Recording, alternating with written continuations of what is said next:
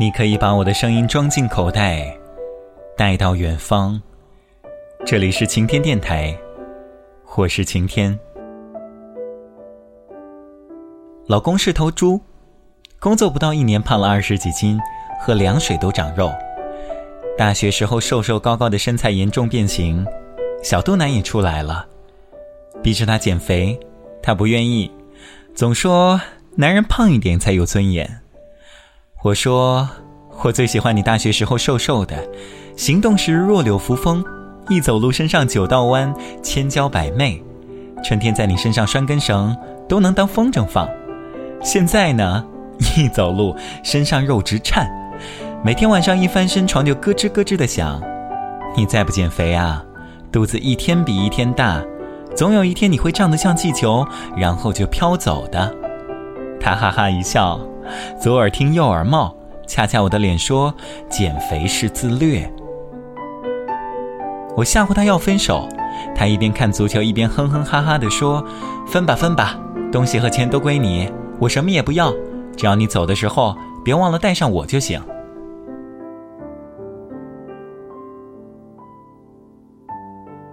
老公到底在我的铁血政治下开始减肥了，每顿只准吃两碗。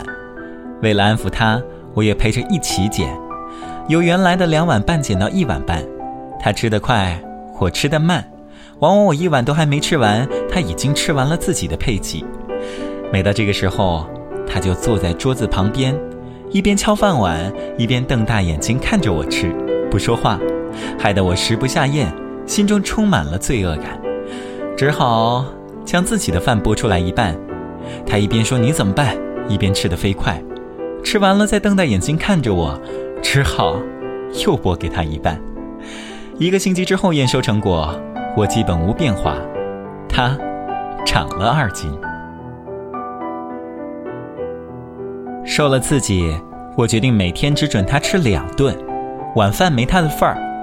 老公见我狠了心，也不坐在桌子边看我吃了，坐在客厅里，用他的破锣嗓子凄凄惨惨地唱。小白菜呀，地里黄呀，害得我一口饭全卡在嗓子里。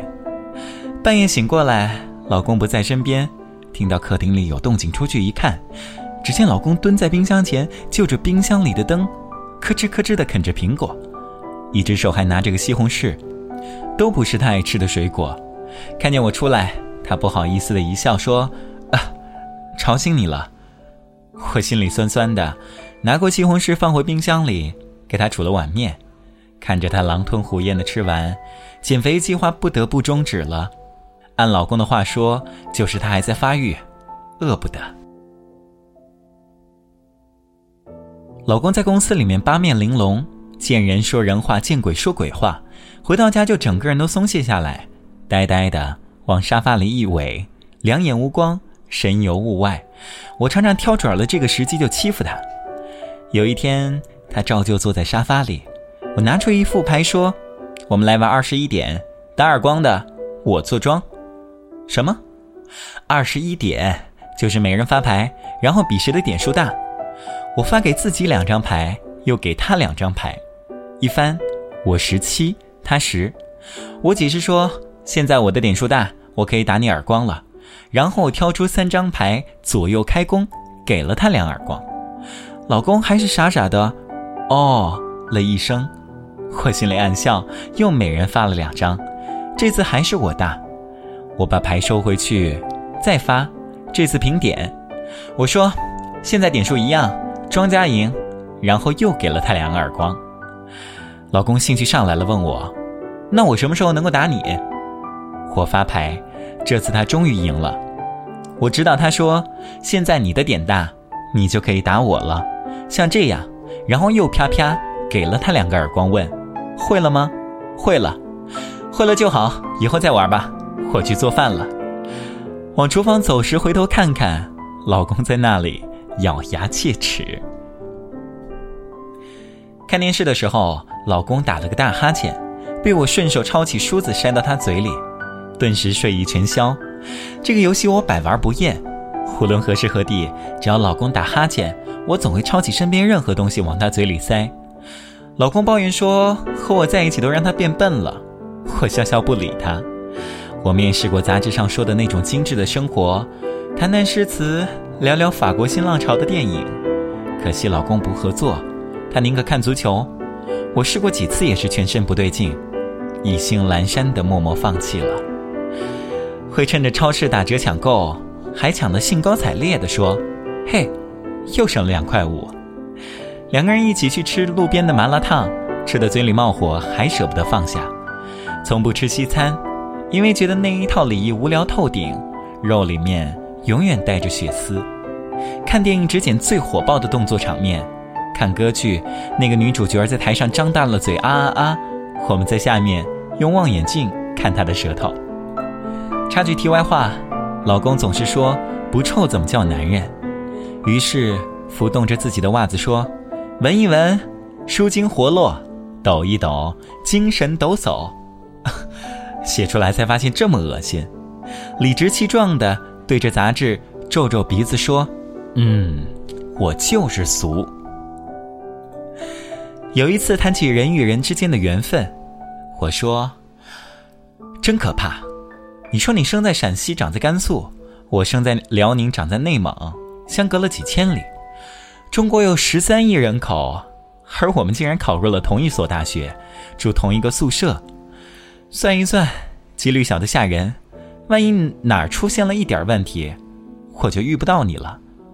这么一说，便觉得生命中多了点玄学的味道。冥冥之中，是不是有一种神秘难解的力量指引着我们？两个缘在某一点交错，我们便相遇，或者一切只是偶然。老公推推我的脑袋，笑我爱胡思乱想。我自己也想想，然后不在意的说：“嗯，就是没有你，我也会遇上别人，说不定啊，他比你还好呢。”啪的一声，感恩感伤的气氛荡然无存。我垂头丧气的看着他，人家本来还在那里挺感动的呢，准备拼了命也要维护这份感情的说：“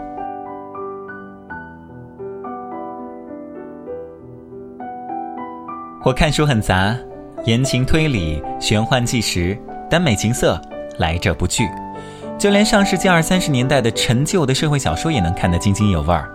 从《儒林外史》到《官场现形记》，以及后来归到社会小说名下的种种记录体，结构松散、散漫到了一个地步，连主题也不统一，闲聊似的随便讲给别人听。用老公的话说，就是专看垃圾。我经常向他推荐。为他讲解这本书哪里哪里写的有新意，哪里是老旧的段落。老公像大多数男生一样，对于太细腻敏感的东西不屑一顾，对琼瑶更是敬谢不敏。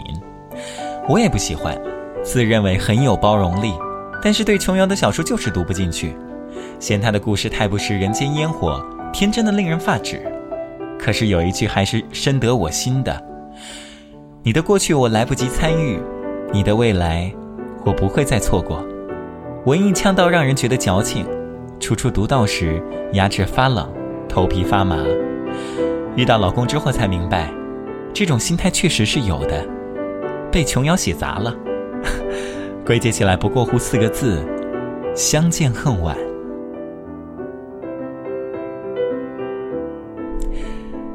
今年六月，和老公去了他的家乡天水，以同学的身份。一下火车，便对这个城市有一种既熟悉又陌生的亲切感。蓝天、土地、人流、高楼，仿佛都沾染着老公的气息。因为一个人爱上一座城，可是心中也有一种莫名的嫉妒。我们二十岁相遇，之前的日子是空白的，他不知道这世上还有一个我。他的欢笑、眼泪、成功。失败，都是由别人来见证的，没有我的份儿。于是我嫉妒。如果能在早期相遇，那该有多好啊！我们谈到了死亡。现在的日子，年轻力壮，每天活蹦乱跳，迫不及待去见识新的人和新的事物。死亡，仍是太遥远的事情。偶尔也会想到五十年之后的场景。两个白发苍苍的老头互相搀扶，相依为命，也蛮期待的。老年不可爱，但可以做一个可爱的老年人。对我来说，死亡最大的威胁还是人死如灯灭，无知无觉。我还没看够老公呢，我不怕死，但我怕死了以后啊，再不能像现在这样爱他了。于是我对老公说。我们要一起活到很老很老，老的走不动。然后，我们换上干净衣服，手牵手躺在床上。我说：“死吧，我们就一起死了。”老公吻了我一下，没说话，也不知道他愿不愿意。黑夜中，多少繁星如梦，也曾经。午夜歌声有始无终，清晨窗外看不见的风，吹乱心中伤痛。童话的尾声是久别重逢。那些年我们相依相拥，多少爱。消散遗忘红尘之中，黎明之前黑暗中的灯是否点亮星空？星空上的红有一个人懂。在多年以前别离匆匆，看多年以后往日如风。想牵你的手，数人间尽白头。现实中你我只能各自远走，在天涯海角默默停留，看潮起潮落，人。这场白色烟火。照亮谁的眼眸？唯愿阳光下能够执子之手，相伴到永久。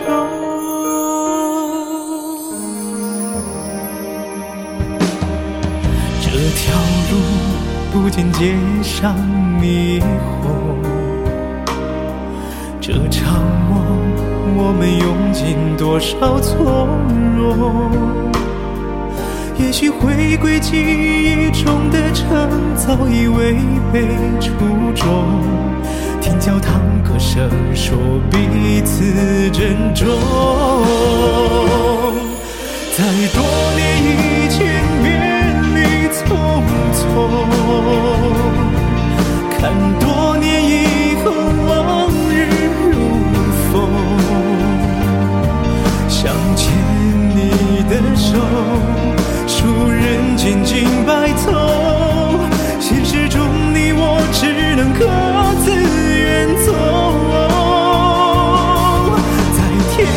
海角默默停留，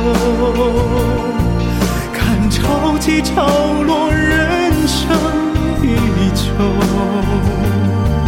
这场白色烟火，照亮谁的眼眸？唯愿阳光下能够执子之手，相伴到永久。